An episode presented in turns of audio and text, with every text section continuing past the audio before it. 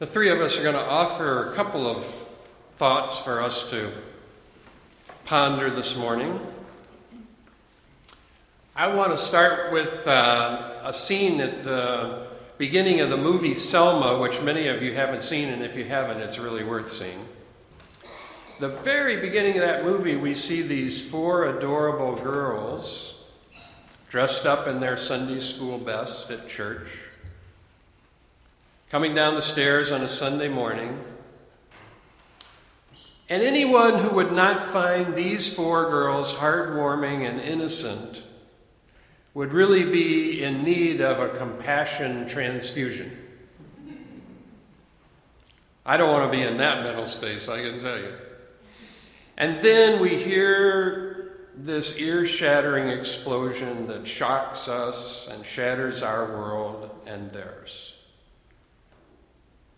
And then we realize that this is part of a historical moment when there was an explosion at the sixteenth Street Baptist Church in Birmingham in nineteen sixty-three. And anyone with even half a heart, maybe even a quarter of a heart, understands the tragedy of this event and the extreme moral decay of its perpetrators. And so we name those responsible with the words that fit their actions. I'm kind of thinking of the dragon story right now about naming things. Wikipedia says that this was an act of white supremacist terrorism. That's the phrase that they used. So this event, in its tragedy, is not hard to interpret. It's not hard for us to figure what's going on in this event. We know who's morally responsible. We know who's innocent. It does not require subtle reasoning to understand this action. There's, there's no argument that can justify this. And the perpetrators are indeed what Wikipedia says they are. They are white supremacist terrorists. On the streets of Charlottesville, we encounter more contemporary white supremacists and nationalists not long ago, and they are not hiding their identity at all. They just really, really right out front with it. This is who we are. Nazi slogans, they're mean, they're inciting violence. They're overtly hostile to African Americans, to L G B T Q folk, to anyone who really speaks out for inclusiveness. And these people are also obvious in their racism. It's, it's not hard to figure out. Anybody can look at that and see what's going on. They openly chant things like blood and soil, which is a Nazi chant from the nineteen thirties. So one does not need a P H D in philosophy to see who they are and what they stand for. Now, many of us who fall under the vague category of white, which, by the way, we got to do a program on what the word white means. That is such, wow, that's such a charged up word. But those of us who fall under this vague category of white, we are appalled by this obvious racism, this obvious white supremacy, and many of us take a stand against it. We sing, "We Shall Overcome." We don't vote for racist candidates, at least as far as we know. We celebrate Martin Luther King Day. We teach our children to respect everyone and treat everyone equally. And these are good and wonderful things to do. I'm glad we do those things. And yet racism continues in our country, and it's not just about the obvious white supremacists in Charlottesville. The dragon raises its head in countless less obvious ways that are not as quite as clear to pick up on. They're like the next level down. So, for example, it appears in the struggle for voting rights in our country, in divergent incarceration rates for black and brown and white people. It appears in hiring and firing and housing practices, It appears in unequal school funding, in policing practices. It appears in jokes that are told in workplaces, in ridiculous lies told about an African American president, and in the voter backlash that gave us one of the tellers of these lies as our current president. It appears in the very different response that we see now to the opioid drug crisis compared with the response to the cocaine crisis twenty and thirty years ago. A member of our church wrote a wonderful letter to the editor about this just about a week ago. So it appears in many forms, and they're subtle. Discrimination and racism and white supremacy are not just obvious, but often subtle.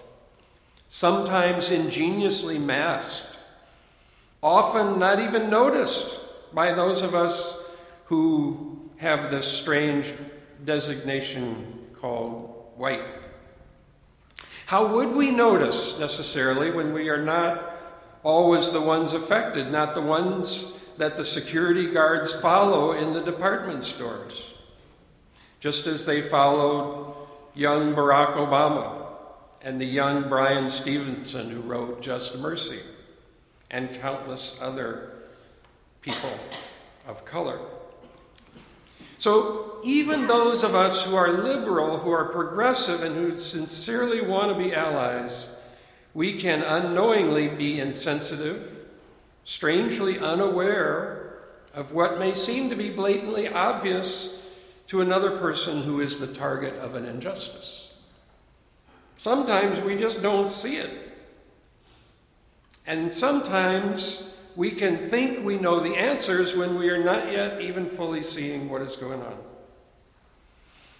So even those of us who are fundamentally decent and caring people can do some unfortunate things, even when we are trying to help. And I know actually that I have done that. When I was trying to help, I have done some not very smart things in my life. So I'm, I'm part of that. Because we're swimming in the ocean of a racially biased culture. We swim in that water. Look who our leader is. Look at the people in power who set the tone for our country. Some of them are blatant in their racism. They don't even hide it. So yes, there's a wave of opposition that's gaining strength, but the move to a country of peace and justice will not occur until we see the not very obvious injustices of our culture. Not just the obvious ones, but the subtle ones will have to become tuned to see that better. The encoded racism that never mentions race, the microaggressions committed even by those of us who don't even know we're doing it. We have to go beneath the surface.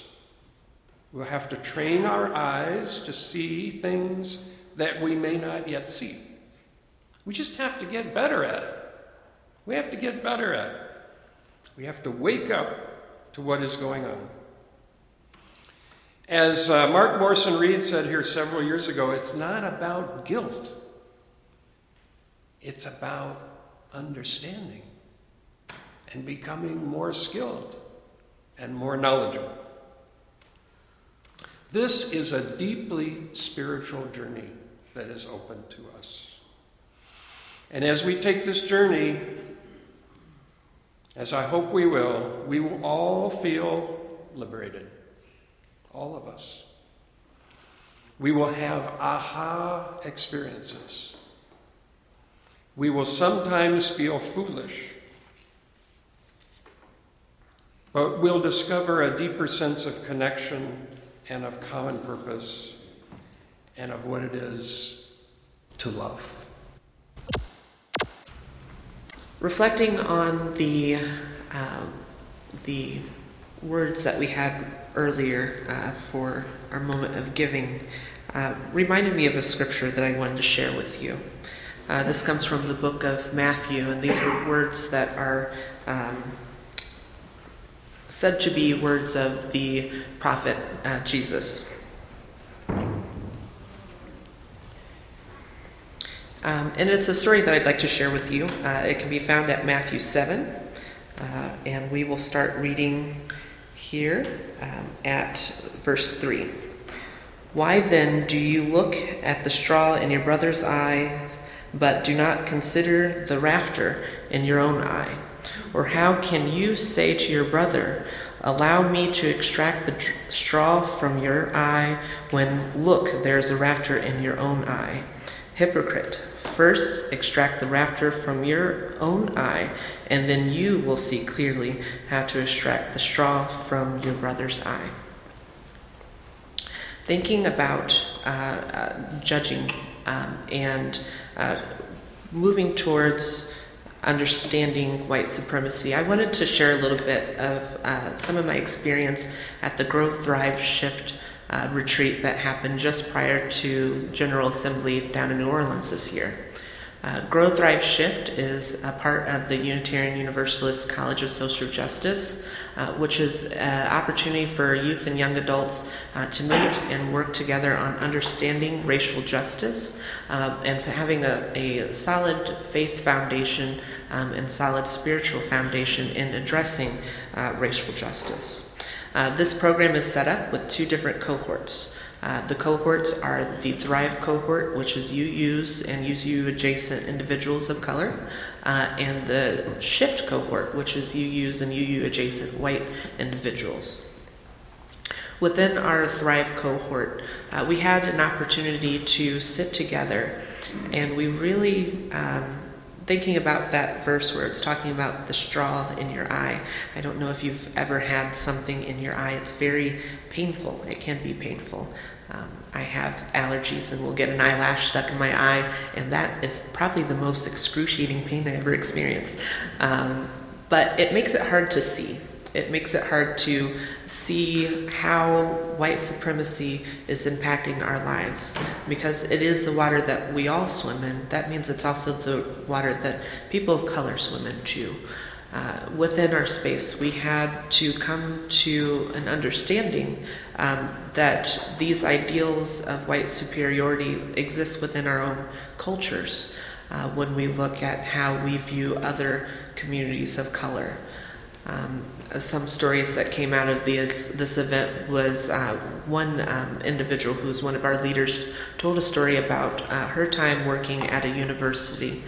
While she was there, uh, she worked with student uh, registered organizations, uh, including uh, B S U, Black Student Union, um, and the Asian Pacific Islander Student Union.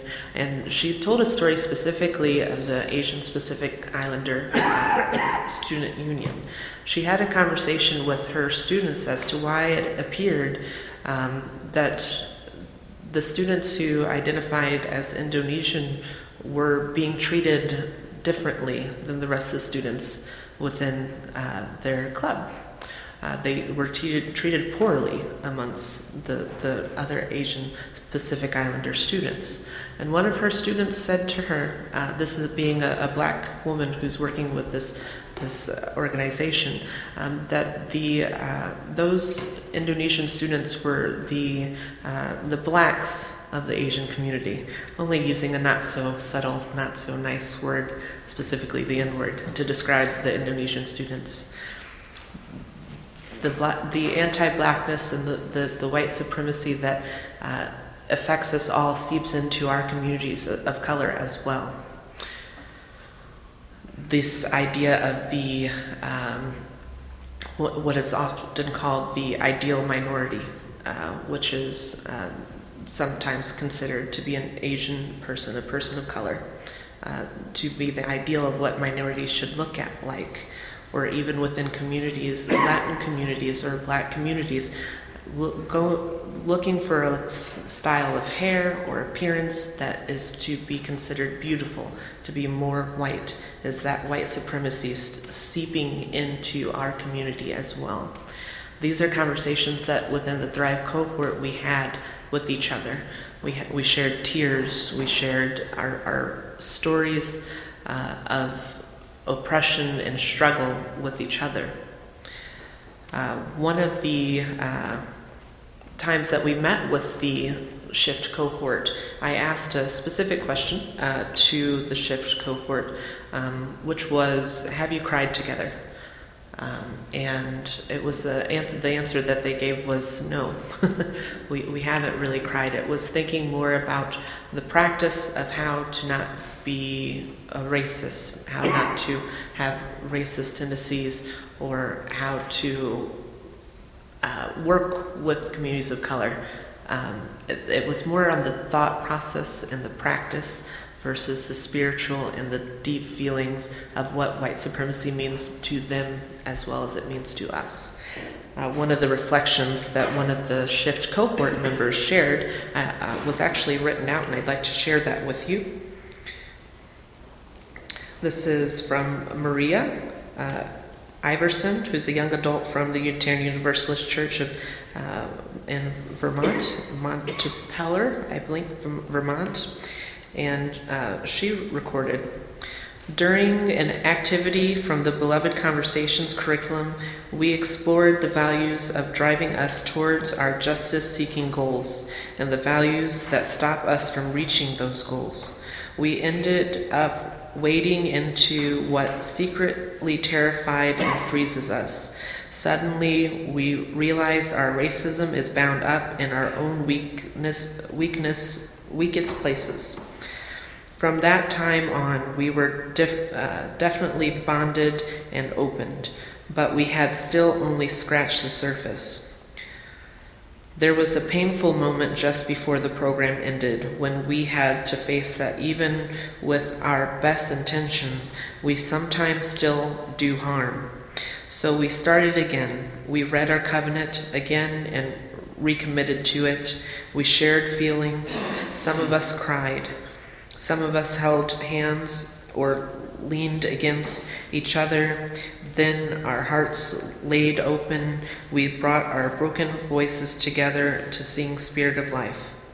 I cannot do the work of racial justice with my mind alone. I cannot just watch documentaries and even just call legislators. I have to grieve that I can, that I contain and must unlearn white supremacy.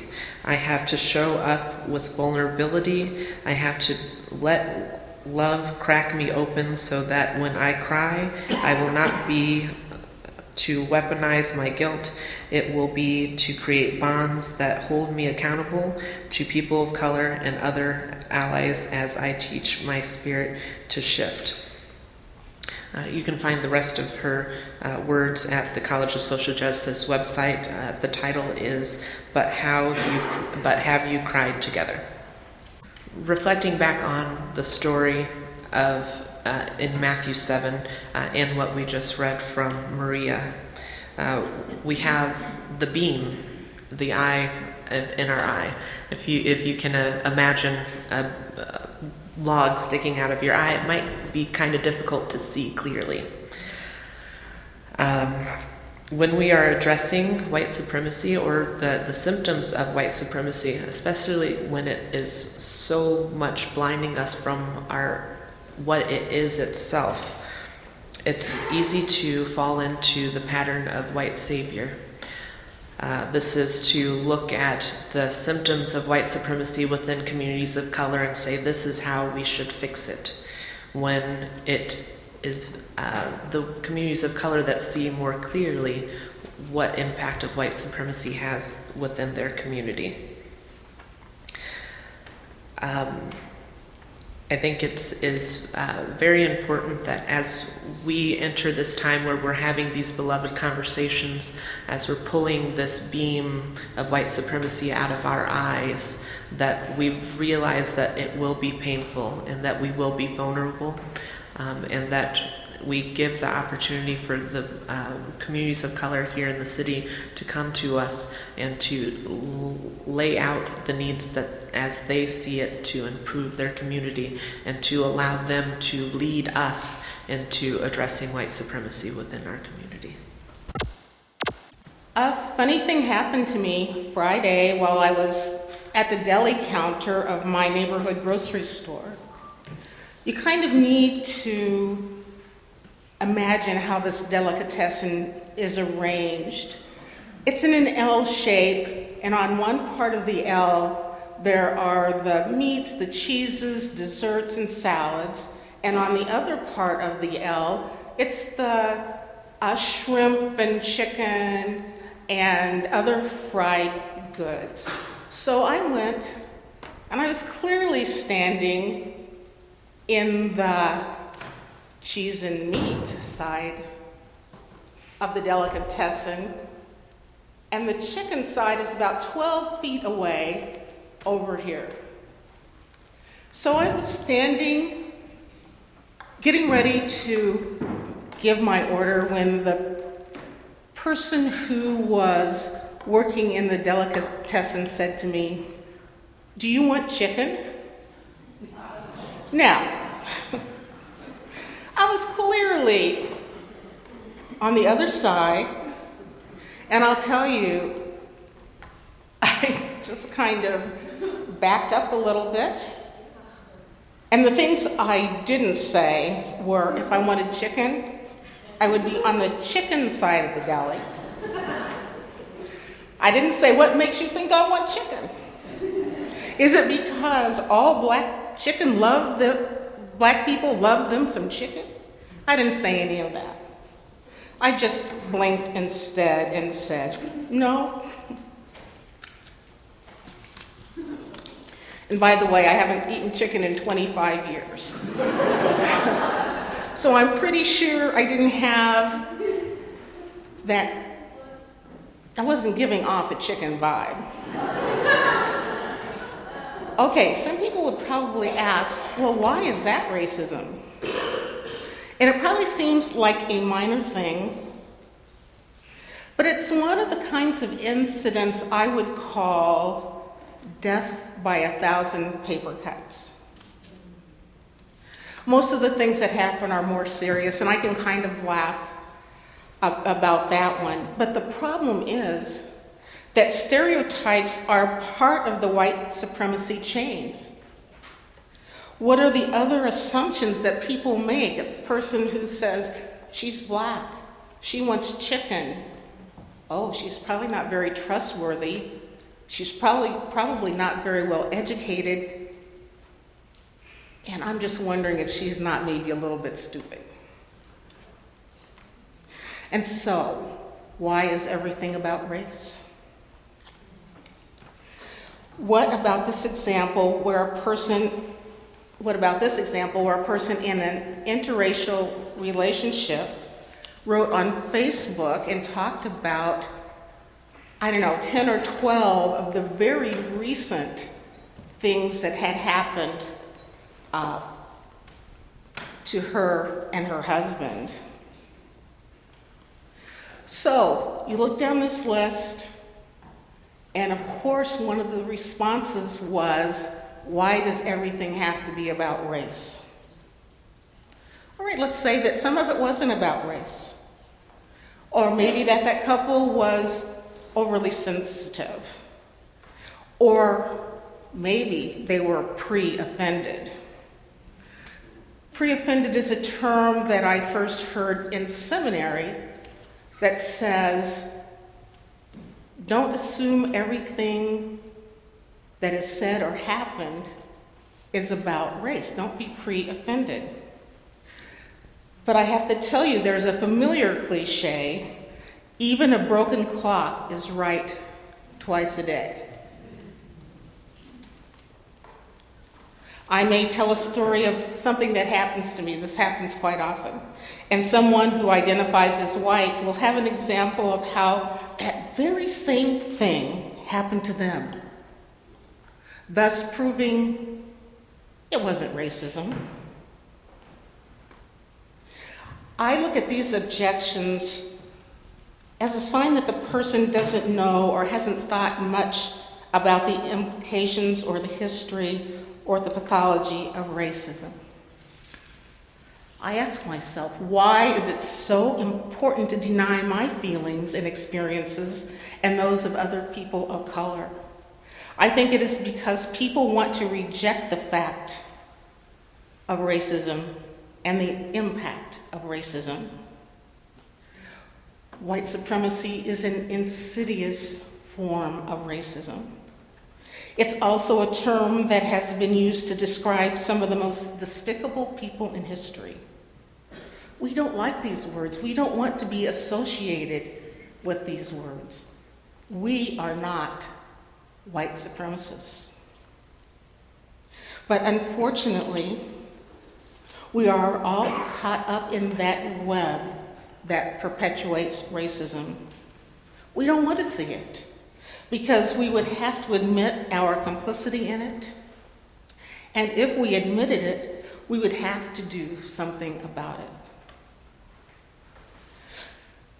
Something that I talk about every time there is a murder in Peoria is we need to stop saying, when are black people going to stop killing each other? We hear it spouted often, sometimes by members of the black community or by other people of color, or it's implied in news broadcasts. Now, the person who picked up that gun and killed another human being is responsible for that choice. But there's much more to it. When are black people going to stop killing each other? We hear that white supremacist question without realizing it is a reframing of the truth. This is subtle. It's subtle because it takes the crushing influence of supremacist institutions, laws, morals, sanctions, unwritten rules, and frames the problem as a black problem. And we buy into it. It makes black people responsible for resolving the issues that created, that were created to manage, subvert, castrate, malign, and infantilize them, infantilize us. What if these institutions were in place to be as fair to African Americans as to white Americans? Access to good education, good health care, fair housing, equality under the law, voting rights, banking, and jobs. Do you think African Americans would still, quote unquote, be killing each other? It's time for us to start looking beyond the surface and start understanding what is really happening. In closing, I would like to address my personal perspective. I am sometimes asked if I experience racism in this church community, and when I said yes every week, people are shocked. I've been a member of this church for twenty years and only seriously considered quitting twice during that time. It's quite a long time ago, and it was regarding my experiences in the choir and a congregational meeting I was lead, leading. And I wasn't, I questioned whether I should even say the circumstances, but I thought everyone will be, might want to be asking me, and so now you know. And you might want to know why I stayed. Ultimately, to become your assistant minister. First, let me say that the comments or actions usually strike me as a kind of prejudice, and I attribute it mainly to a lack of understanding or ignorance or carelessness, and only rare, rarely with true malice. I'll tell you uh, something someone said to me be- before the dedication of, of this beautiful building. And uh, many of you probably don't know that I was the board president uh, for two terms while we were building. and someone walked up to me and said, "You're not a token, you can really do the job." And they thought that was a great compliment. Those are the kinds of things that um, are said. So why do I stay? I stay because of the theology. Unitarian Universalism comes closest to reflecting my religious beliefs and the way that I want to travel in the world. I stay because I have come to love this community with its joys and sorrows, with its principles and its struggles. Most of us are invested in being the change we want to see in this world. I am convinced that we are willing to work toward a better world. We just have to decide if we want to simply be among those who want to support the rhetoric of justice and equality, or if we are ready to go further and interrupt the white supremacist institutions so that there is actual justice and equality. May it be so.